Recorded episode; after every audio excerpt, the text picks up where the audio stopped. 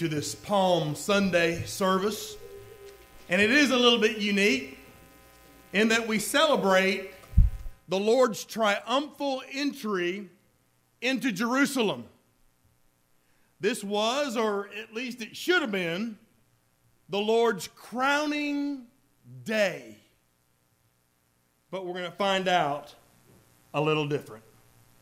In Luke chapter 19, beginning in verse 28, the Word of God says, when he had said this, that is, when he had said that the Son of Man had come to seek and save that which was lost, when he said this, he went on ahead going up to Jerusalem.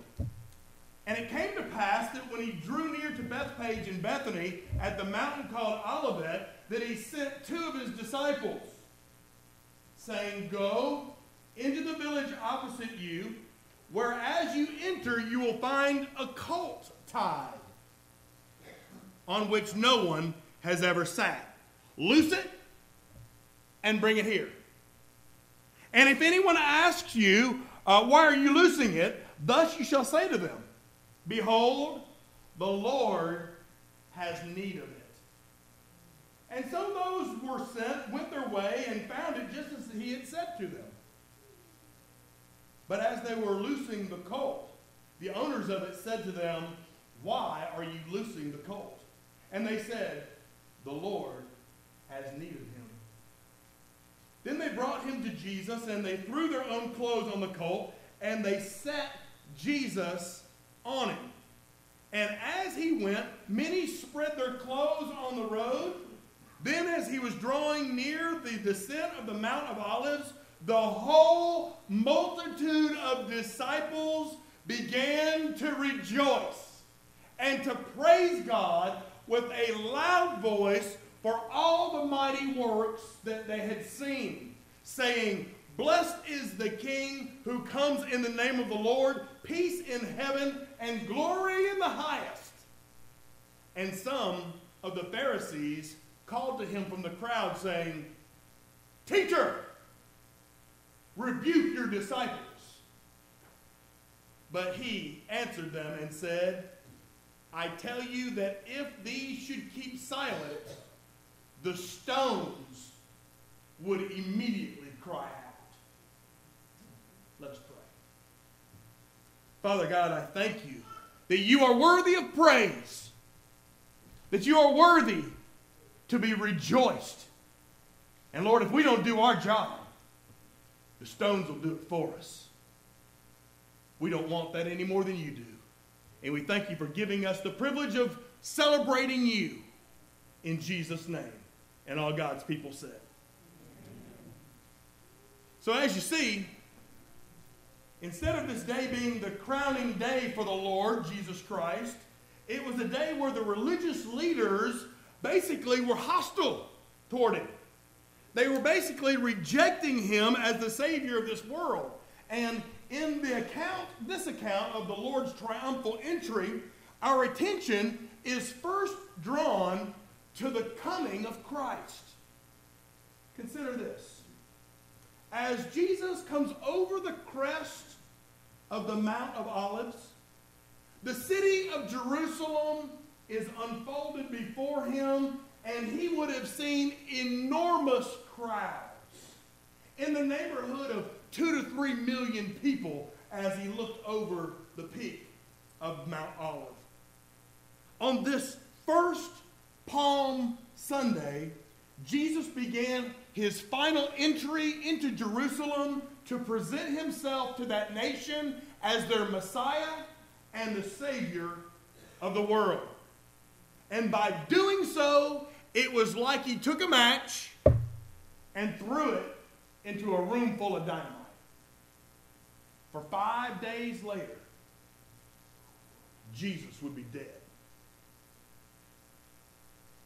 But can I tell you that the next time he comes, he's going to come as the conqueror of evil and the judge of sin. He begins by telling us about the coming of the Lord. Then he moves on to tell us then about the colt of Christ. Let's reread that again in verse 30. For the Lord told his disciples, go into the village opposite you, whereas you will enter and find a colt tied on which no one has ever sat. Loose it and bring it here to me. And if anyone asks you, why are you loosing it? Thus you'll say to him, why? Because the Lord has need of it. Why? Because the Lord needs it. So those who were sent went on their way, found it just like he had told them. But as they were loosing the colt, the owner said to them, why are you loosing this colt? And they said, the Lord needs it. The Lord has need of it. And they brought him to Jesus, and they threw their own clothes on that colt, and then they set Jesus on the colt. So the Lord sent two disciples to secure this animal, to bring this animal to the Lord. But oddly enough, this colt of a donkey is a lot like you and me. Now, I'm not calling any of you names.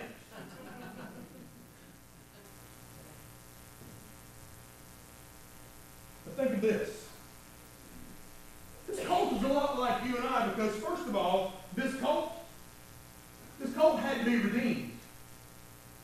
This colt had to be redeemed. This donkey was sought, brought, and bought, much in the same way as lost sinners come to Christ. For centuries, Jesus has sent his disciples to go make more disciples. For centuries. But in order to make a disciple, you've got to be one first yourself. Like this cult, we must too humble ourselves in obedience to Christ, and we too can be redeemed. We too can be saved. We too can be saved from the awful penalty of sin. We can be raised to new life in Christ. We can be used for the glory of God just like this colt. But not only did this colt have to be redeemed, did you notice that this colt had to be released? It was of no use until the colt was released. Think about it. The colt was tied to a post. The colt had a lot of life. It was living, but it didn't have any freedom. It didn't have any freedom. When the Lord's servants were challenged by the owners of that colt about the loosing of the colt, they simply responded, what? The Lord. The Lord needs it. The Lord needs it. Can I tell you today that Christ has redeemed you. Christ has released you. Why? Because he has need of you. Just like that colt. When Jesus saved you, he gave you liberty, he gave you freedom, but he did so with a purpose. He didn't do it just to free you. He did so because he had a purpose. Christ desires that you become a part of his body, the church. He desires that you be redeemed and released from the bondage of your sin so that you can become an active part in his body. But you know and I know that so often people get redeemed from the penalty of sin. They get released from the bondage of sin. And what do? They decide to sit on the sidelines. They get redeemed. They get released. But then they decide that they want to get served instead of serving. I want to tell you, friends, under no uncertain terms, and I'm just going to throw it out there, that's sin. It's sin. And that was never meant to be part of Jesus' plan for you to sit down and be served. Instead, it's part of Jesus' plan for you to be about the business of serving. Serving him and serving others. But that's not all. This redeemed, newly released animal that was brought to Jesus also had to be ruled. Had to be ruled. This colt had not been redeemed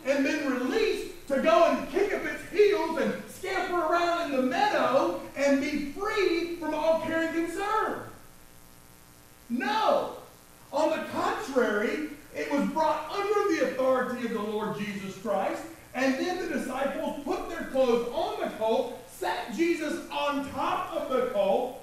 Why?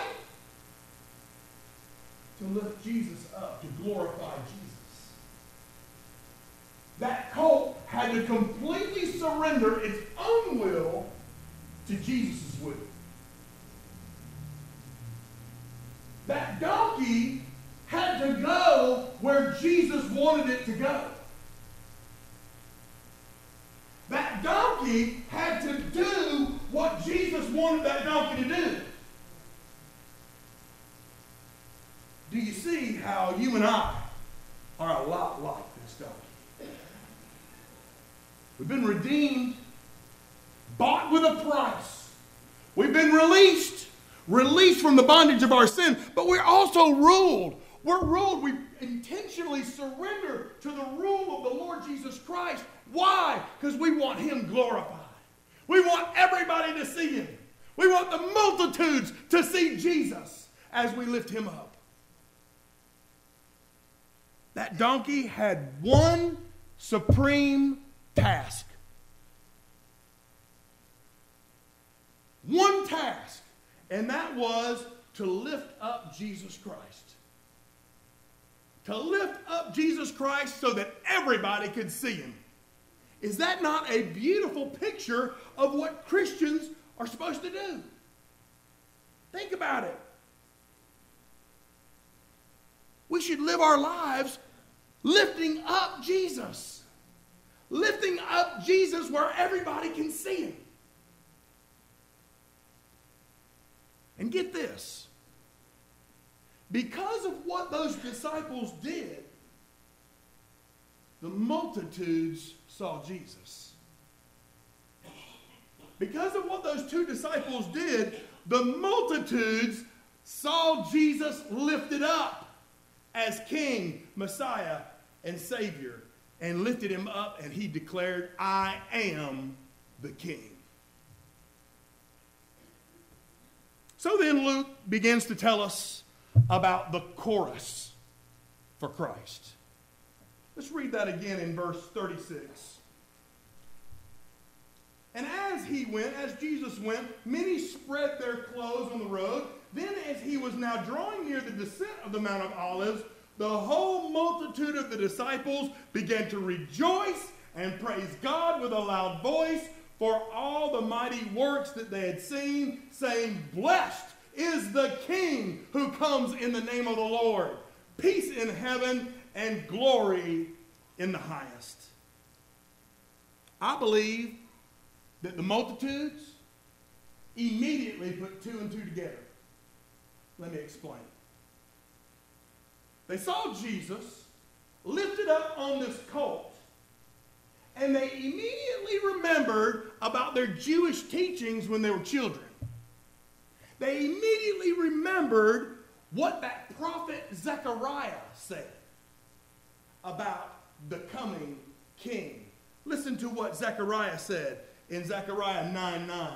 He said, "Rejoice greatly, O daughter of Zion. Shout, O daughter of Jerusalem. Behold, your King is coming to you. He is just and has salvation for you. Lowly and riding on a donkey, a colt, a foal of a donkey." They remembered what Zechariah said, and man, did they ever obey him. They rejoiced, they sang out with loud voices, rejoicing in the name of the Lord. What did they do? First thing they did is they rolled out the red carpet. Amen? When you're rolling out the red carpet for somebody, that means you're welcoming them and you're giving great honor to them. So they rolled out the red carpet for the King, spread out their clothes on the ground, and other translations and other accounts tell us that many would lay down palm leaves, which is something that somebody would do for a king as he came riding on the colt of a donkey. Then after rolling out the red carpet for the King, as he got closer to the bottom of Mount Olive, the multitudes began to recognize Jesus as the promised King from God. And they began to tell everyone about it. rejoicing and shouting. The whole multitude began shouting with joy. They shouted Psalm 118, "Blessed is the King who comes in the name of the Lord. Peace in heaven and glory in all the kingdom." Man, would it not be awesome if we rejoiced in our salvation this way? Would it not be awesome if we shouted at the top of our voices, "We praise you, O God, and we're so thankful for saving us"? What's our problem? Why do we not shout out with loud voices, rejoicing in what God has done in our lives? Now, let me tell you, if you can't find the gumption to rejoice in your salvation here on earth, you're going to have a real problem when you get to heaven. Because in heaven, we've already been learning in our study in Revelation, there's going to be a whole lot of rejoicing going on up there. There's going to be a whole lot of singing with loud voices up there. And the whole multitude is going to be singing. You don't look like you believe me. Revelation chapter 7, verse 9. John writes, "After these things I looked, and behold, a great multitude. A great multitude which no one could number, of all the nations, tribes, peoples, and tongues, standing before the throne and before the Lamb, clothed with white robes," and get this, "with palm branches in their hand." Amen.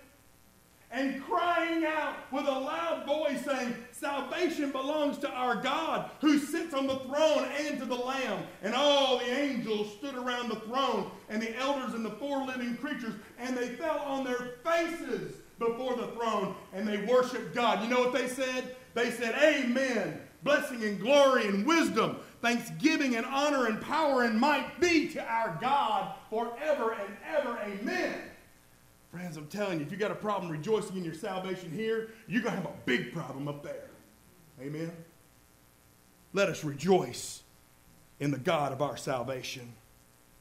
So, this whole multitude, 2 to 3 million people, were rejoicing, praising Jesus as their King. But isn't it amazing that one day, here they're praising and rejoicing in the coming King, but in 1 week's time. In 1 week's time, when they realize that Jesus has got zero desire to be a political leader, when they realize that Jesus has got zero desire to be some ruler of earth, rather, he wants to be the Savior of their eternal souls, that rejoicing number of people turned against him.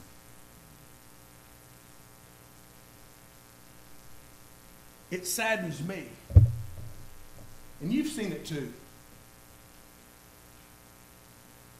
for there to have been believers so on fire for the Lord. They sing praises to his name and they rejoice in their salvation, and then they turn away from the Lord. They don't want much to do with God's family anymore. They'd rather go live in the world and claim that they were saved. They're not doing anything that this great multitude did. One day they're rejoicing in the coming King. When he turns out not to be what they expected, you know what they do? They just turn their back on him. So many people do the same thing today. Finally, Luke points out the critics of Christ. In verse 39, some of the Pharisees called to the Lord from the crowd, saying, "Teacher, rebuke your disciples." But he answered and said to them, "I tell you that if these should keep silent, the stones would immediately cry out." The religious leaders thought the crowd was being sacrilegious and ungodly. They thought that if anybody should be the one to declare a coming king, it should be them, the rulers. They didn't want anybody challenging their authority. So what do they do? They said, "Jesus, Keep your people quiet. Keep your people quiet. But what did Jesus say? If my people quit joyfully praising God for me, what's going to happen? What's going to happen if my people quit joyfully praising God? The rocks are going to cry out. I think that verse 40 is one of my favorite verses in all of Scripture. One translation reads it this way. If they kept quiet, stones alongside the road are going to burst into tears. Another translation says it this way. If my followers keep quiet, the stones will shout praises for them.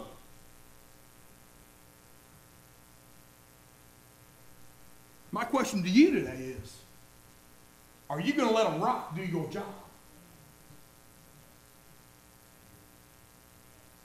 Are you going to let a rock do your job? We don't want Jesus to have to resort to using stones for praise, do we?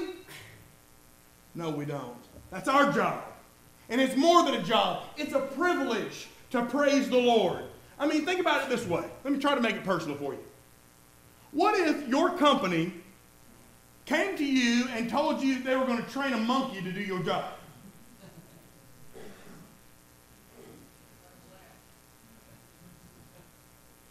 Or worse yet, what if your company came to you and said, you know, all you are around here really is just dead weight. We're going to hire a bunch of rocks to do your job. They'll be cheaper and easier to deal with. Would you be upset? Friends, if we're not doing our job, if we're not doing the job of praising the Lord, that's exactly what's going to happen. The rocks will cry out. Rocks are going to take our place. But I wondered, if the rocks began crying out praises to God, what in the world would they say? What would a rock say to praise God? And then I remembered in Exodus chapter 17 that Moses tapped on a rock and water came out for his people. Praise God for providing the needs of your people. And then in Exodus chapter 34, God gave his 10 commandments on tablets made of stone. We praise you, O God, for giving your people direction. In 1 Samuel 17, through the power of God, David took down a huge giant with one small. Praise God. Praise God for taking down the giants in our lives when we obey the Lord. Nehemiah chapter 4, the whole city of Jerusalem was rebuilt with large stones. Praise you, God, for rebuilding my life when my sin tears it down. Luke chapter 2, the manger of the Lord Jesus was made out of a hollowed out rock. You know what that rock said? Praise you, God, for letting me hold the baby Jesus. Matthew chapter 4, Satan tempted Jesus saying, turn these rocks into bread. Praise the Lord for a sinless son of God. John chapter 8, there was a woman caught in the act of adultery, and she was about to be stoned, and Jesus said, whoever of you is without sin, let him cast the first stone. Praise the Lord for saving us from our sin. Praise the Lord for giving us another chance. Amen. And then in Mark 16, there was something that was covering the tomb of Jesus. Does anybody remember what that was? It was a big old rock. A rock covering the tomb where Jesus lay. Oh, Father, I praise you that the grave couldn't hold him. I praise you, Lord, that death could not deal with him. I praise you that death couldn't defeat him, and that because of his victory, your people have an eternal hope. Oh, praise God. That's what a rock would say. Friend, you got so much to be thankful for. So much to rejoice. Don't let a rock do your job. Rejoice rejoice. Again, I say, rejoice. I mean, if these are the ways that a rock would praise God, would you do any less? Rejoice. Do you know what people say to themselves when they hear you rejoice in the Lord out loud? You know what they say to themselves? They say, God is real to her. God's doing a supernatural work in that guy. So your rejoicing is a testimony. Your rejoicing is a witness. Don't let a rock do your job. Rejoice.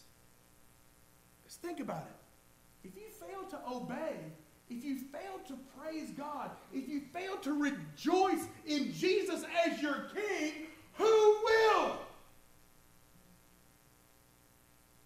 Nobody can testify about what Jesus has done in your life. No one, only you. So if you don't do it, who will? A rock?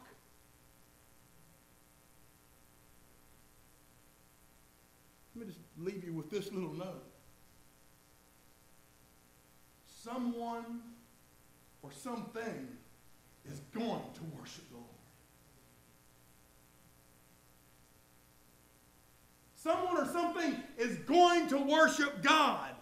Will it be you? I'm praying it's you.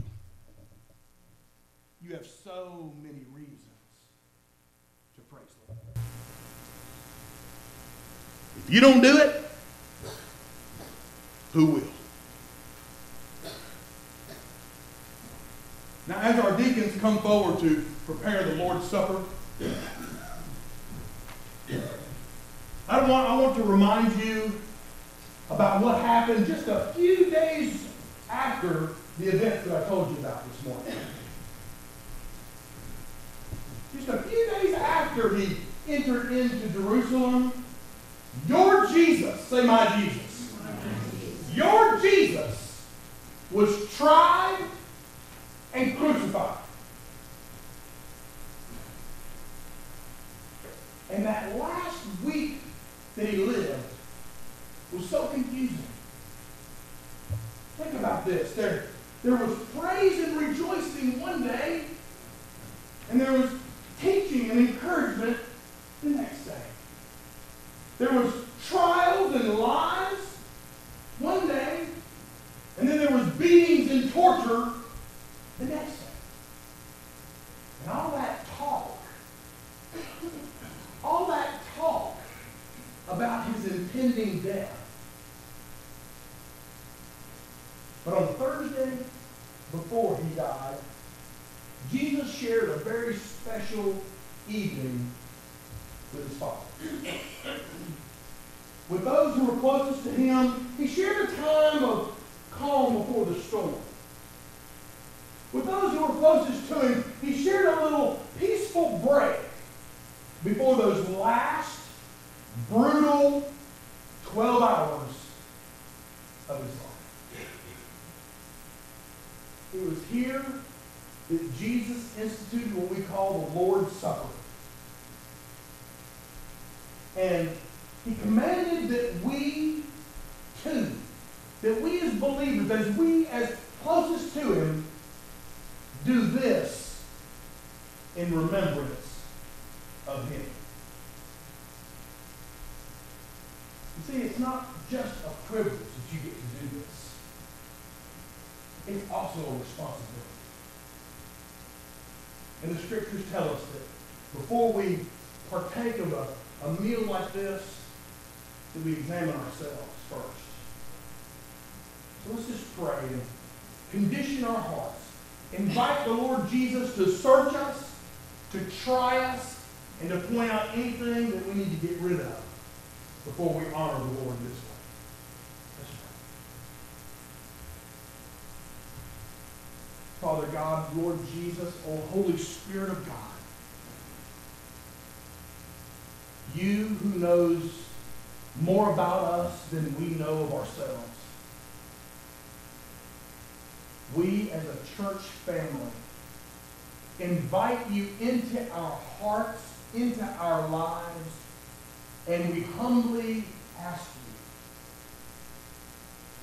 you to search us, to try us and show us if there's any way that we're not honoring you, or perhaps we're not rejoicing like we should. Perhaps we're not testifying through our rejoicing like we should. Father, if that's the case, we pray you point it out. That you'd show us any sin that exists in our life so that, Lord, we would be able to honor you in everything we do and everything we say. Lord, without you, we can't do it. And before we partake of this Lord's Supper meal, Father, we just want to have examined ourselves and confessed any unconfessed sin. But Lord, we want to be clean. We want to be pure before we do this. So Lord, bless us and purge the sin from our lives so that we can honor you as is fitting for a king. In Jesus' name. And all God's people